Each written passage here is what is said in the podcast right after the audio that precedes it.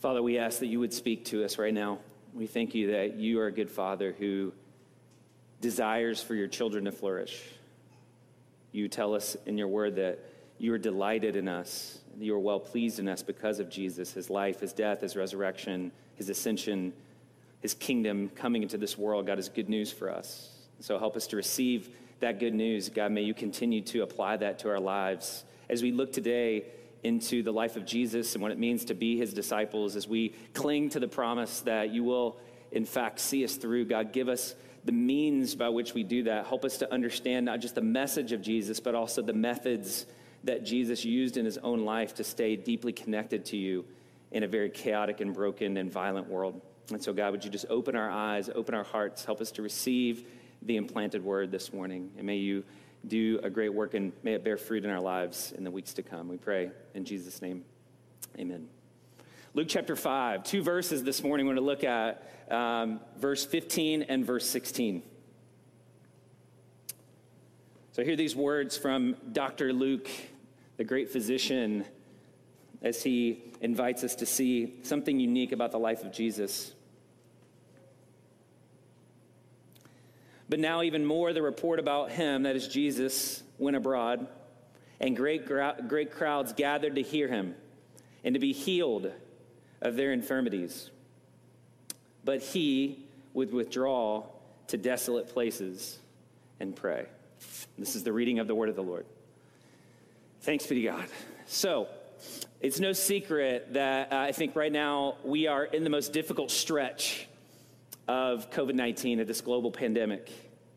The World Health Organization coined a term that's been picked up by many and talked about for months now, and it's probably never been more intense than right now. It's called pandemic fatigue.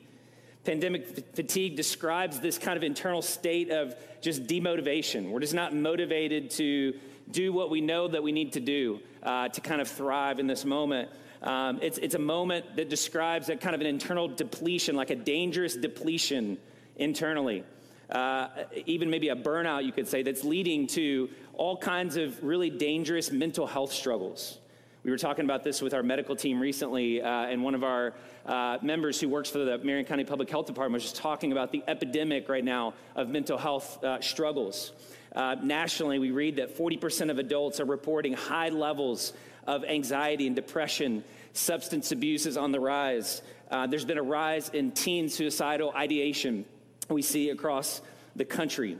We have experienced this year um, historic levels of violence in our city. We had the most people murdered in Indianapolis this year that we ever have. I think it was something like 215, 218 uh, image bearers of God killed this year.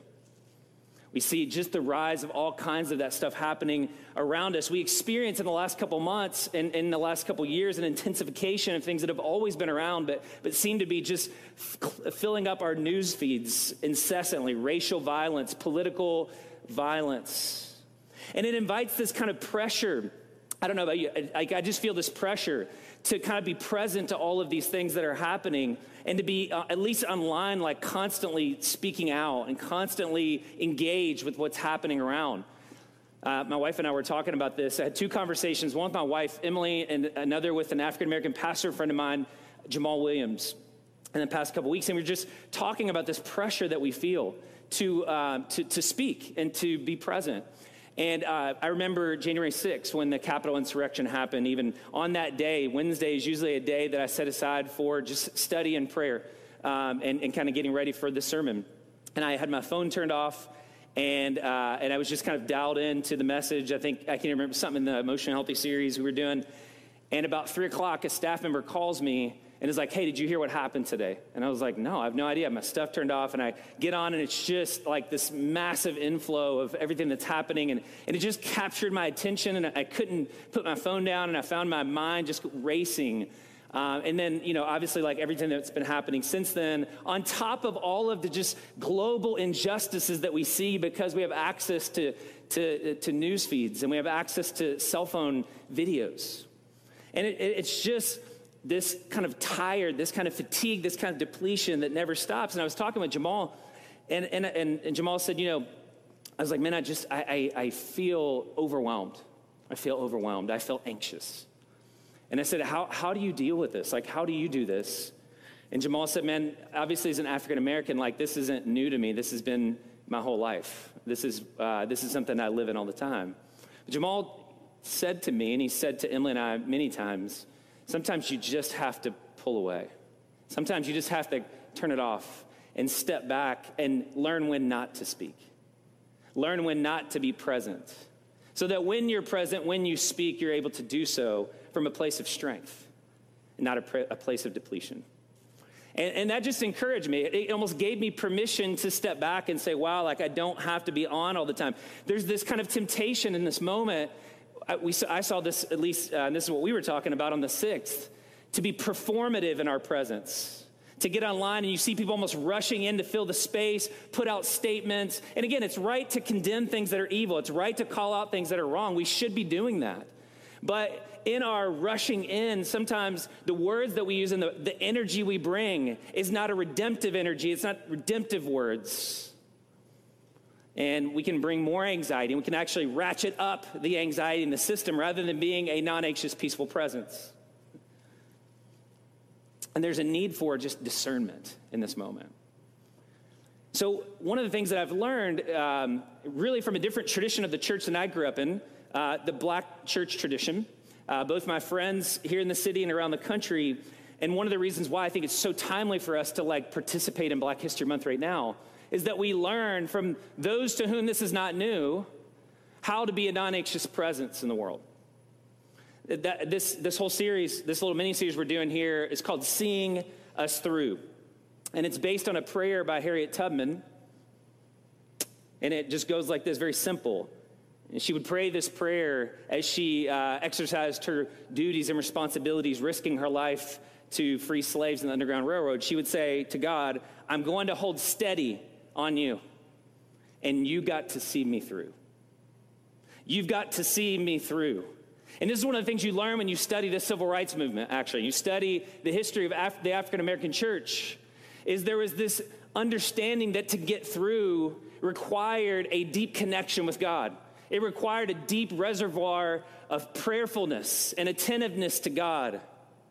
That was just a regular rhythm. I mean, you read this in the life of Fannie Lou Hamer, if you've ever read any of her biographies, you see the same thing. There was an intense engagement in the world, but then a necessity of pulling back, to withdraw, to be with God, to lean into God and say, without you, this is not possible. I mean, that's one of the ways that actually the movement, the civil rights movement, which is a deeply Christian movement, got co opted by a secular world. This part of it got scrubbed out. We forget that there's a deep spiritual undercurrent that undergirded this movement was a wellspring of energy and life and vitality and perseverance and endurance for the movement. This has been documented in history, not just in uh, the f- uh, fight for freedom in America, uh, but um, Arnold Toynbee, who was uh, probably one of the most well known historians in the world, he worked uh, and taught, was a professor. He wrote a massive tome of a book called The Study of History. And one of the key insights in uh, his chapter on the rise and the fall of civilizations, he looks at all the major civilizations of the world and studies why do some rise and why do some fall? And are there patterns and themes that we can learn? And in this book, he notices and he points out this pattern of what he calls withdraw and return.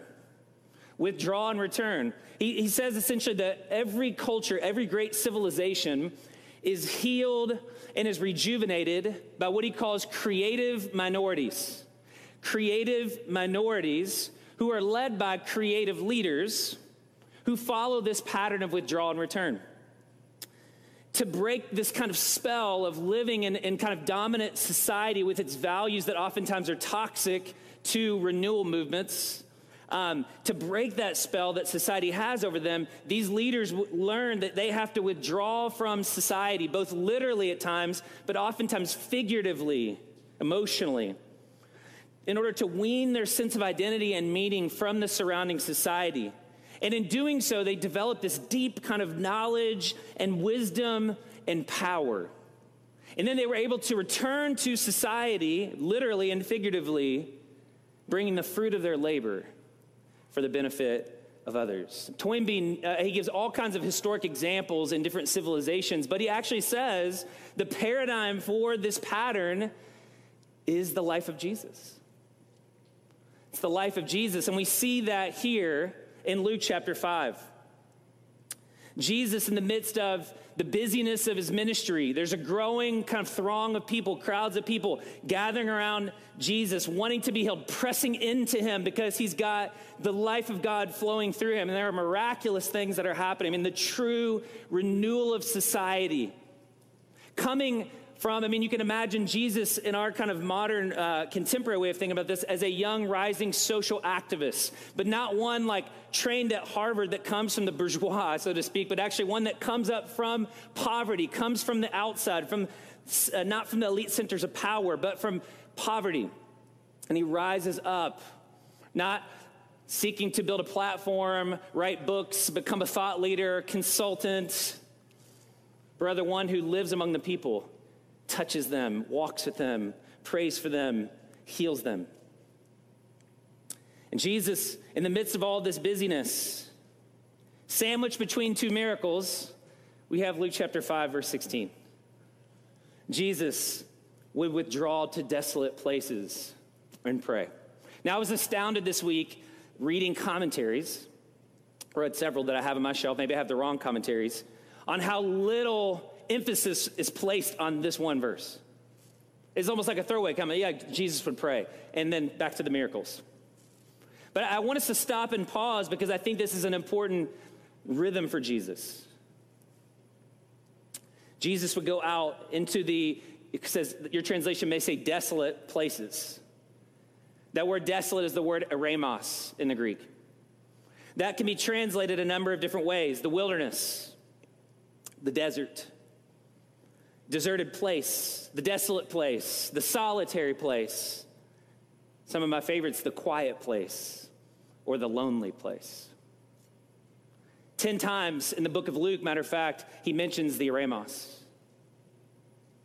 And it says that Jesus didn't just sometimes go there, he frequently withdrew. He, this, this was a practice, this was a habit for Jesus. Matter of fact, if you trace out eremos in the book of Luke, Jesus begins his ministry in the eremos and he ends his ministry in the eremos in the garden, praying, pouring out his heart to God before he's killed.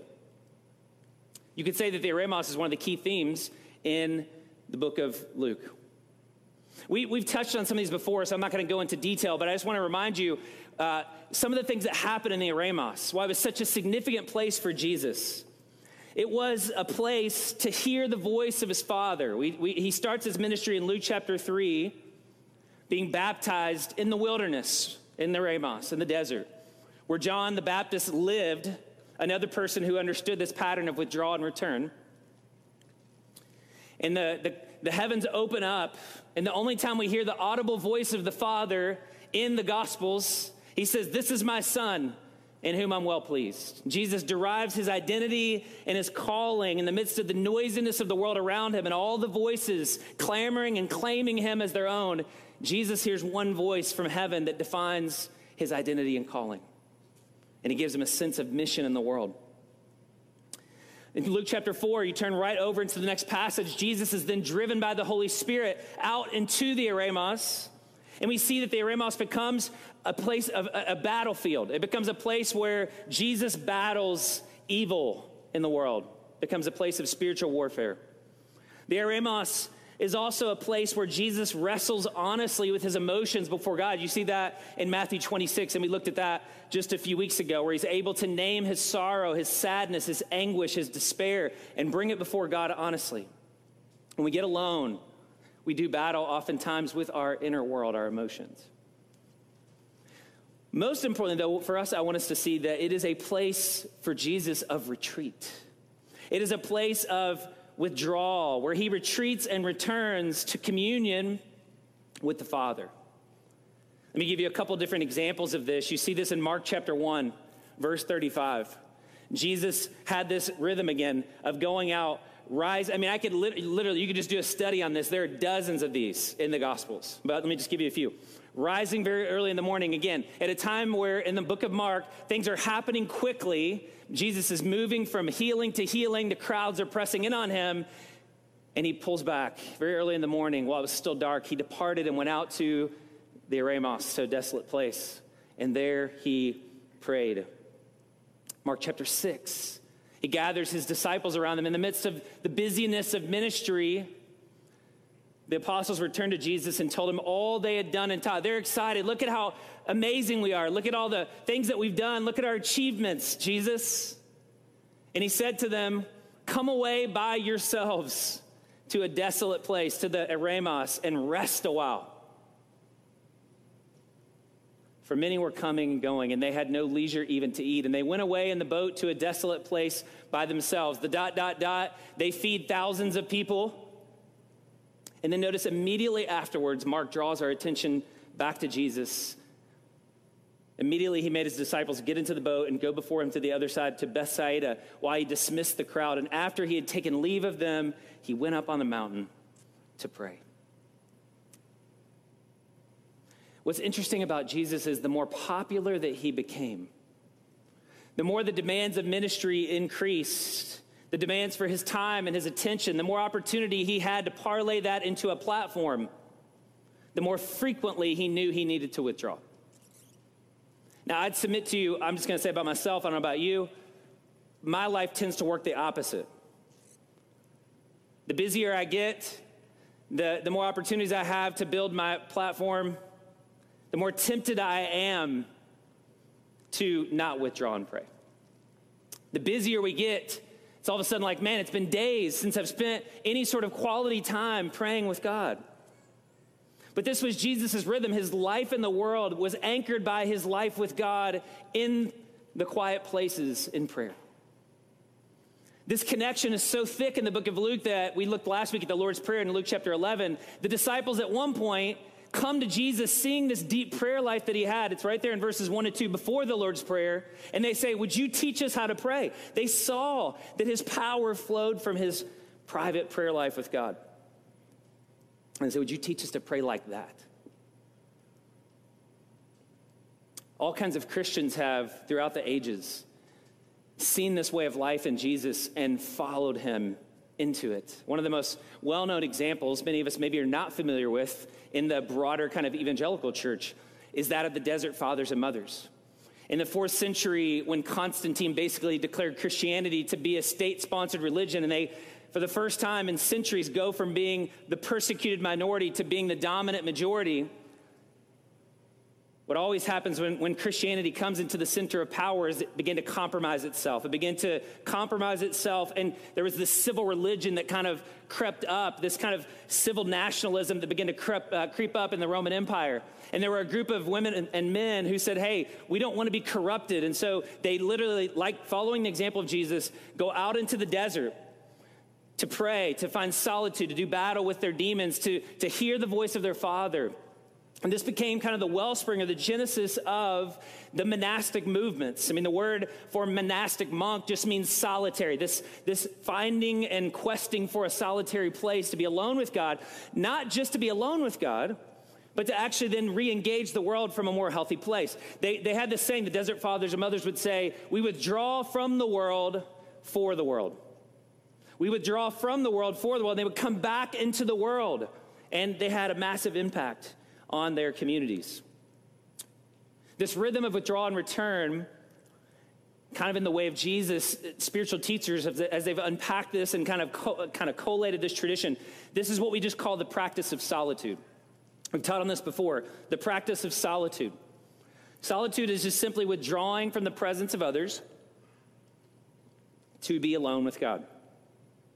That's what makes it different so, so here's the thing solitude, when you think solitude, oftentimes you think isolation.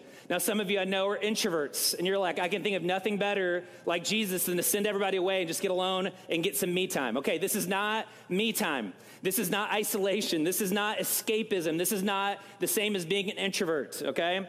This is actually not even the same thing as mindfulness. So we mindfulness is kind of like uh, a secular solitude, right? It, and again, I'm not I'm not completely against it. I think we can spit out some of the bones and eat the meat. But the mindfulness is about being present in the moment by myself. Solitude is about learning to be alone with God. Two totally different things.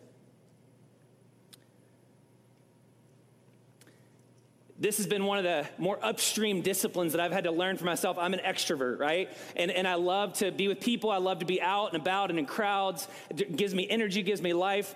And, and this journey uh, over the last 10 or 12 years of my own life has taken me into some deep places of solitude. And I've learned how much I need solitude. We need solitude to sustain our life in the world. And it's so hard. Like, if you've ever tried to do it for like five minutes, just be still and quiet get away. It sounds really awesome. The first time I ever had a day of solitude, I had an anxiety panic attack. It's terrifying. But we need solitude. Solitude is a, is a healthy, essential, not just discipline, but like an invitation from God. Henri Nouwen, who wrote a book called The Way of the Heart and talked a lot about solitude, one of my favorite authors on solitude, says this Solitude is not a private therapeutic place. Rather, it is the place of conversion the place where the old self dies and the new self is born, the place where the emergence of the new man and the new woman occurs. Solitude, I love this, is the furnace of transformation. Without solitude, we remain victims of our society and we continue to be entangled in the illusion of the false self. That is, that, that mask that we wear that, to project an image of ourself, but the, that's not really the true self in Christ that we talked about several weeks ago. Solitude is the place of the great struggle and the great encounter the struggle against the compulsions of the false self, and the encounter with the loving God who offers himself as the substance of the new self. He says, actually goes on to say, there can be no spiritual life without silence and solitude. It's the beginning. It's the hardest, but it's probably the most foundational of all the spiritual practices. The reason we need solitude is, is I think, twofold. One um, is we need to commune with God. We need to experience transformation. We need to be able to bring our full self before God in prayer, to get away from the noise, the distractions, the busyness of life. As Dallas Willard says uh, so frequently, um, again, one of my favorite writers on discipleship, he says, Hurry is the great enemy of the spiritual life. We need to be able to step back from that hurry and be alone with God to hear the voice of our Father saying, In Jesus, you are my beloved Son and daughter, in whom I'm well pleased. When we get alone with God, all kinds of things begin to, to surface in our inner worlds, right? It's like we're being shaken all the time, and then all that stuff begins to settle down when we get quiet and begins to rise up to the surface.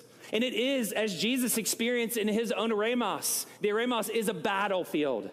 It, it is a, a place where we battle with the demonic. It is a place where we battle with our idols, with our attachments, with our sin patterns, with our addictions to the approval of other people, listening too much to the voice of others, and then living compulsively to please others or to be against others, but not coming from a, a true place of rootedness in God. And there's this kind of inner anxiety that plagues us, this restlessness deep inside of us. So, solitude becomes this place where all of those scaffoldings that we use to keep those things at bay get kicked out. Now, all of a sudden, we are face to face alone with ourself, with God, but it's a safe place. Imagine it to be like a womb where God encloses us within His grace and His peace and His love, and He invites us to be ourselves, to be transformed, to be conformed. It's a place of renewal, it's a place of repentance, it's a place where we turn away from everything other than the voice of God. And it's a returning of ourselves to God. That is the imitation. And so it's this deep place of communion with God and transformation in the presence of God. And here's the other thing that then fuels our life in the world. As we begin to practice solitude, Nouwen, uh, who in one of my favorite books uh, called The Wounded Healer, um, which is really just a book about how to, how to be present to others in the midst of a broken world. He, he, he calls this, uh, this ability to be alone with God, the fruit of that, he says, is creating what he calls contemplative critics contemplative critics, people who are present to God and then able to be present to the world. And that word critic just means like kind of what we think of as like social engagement, right? The ability to critique what's happening around us, but to do it from a place of strength, from a place of centeredness in God, from a place of compassion, a place of discernment rather than compulsion. See, when we get alone, we, we learn and we see in our own hearts that nothing human is alien to us. So the things that we're critiquing the world, we see first in ourselves. We see the injustice and idolatry first in ourselves. We say, Woe is me, before we say, Woe is you. And that's the, that's the gift of contemplation, is we're able to look inside and see our own sin and confess it first. We learn the compassion of Christ. Jesus had deep compassion for people, even the people that would eventually murder him, because he was able to view them through the lens of the fact that they're image bearers of God. They're not just enemies to be destroyed, they're human beings to be loved. They're sheep, Jesus said, who are harassed and helpless without a, like people without a shepherd. So prayer clarifies our vision of other people and it moves them from being these enemies or dehumanized objects in our imagination, obstacles to be overcome, enemies to be obliterated, to image bearers who are lost and broken and wounded people just like us. And we're able to then have this vision of the world, to have a discernment a purification of our awareness where we can look out into the world and we can know and be in touch with what's essential and what's eternal.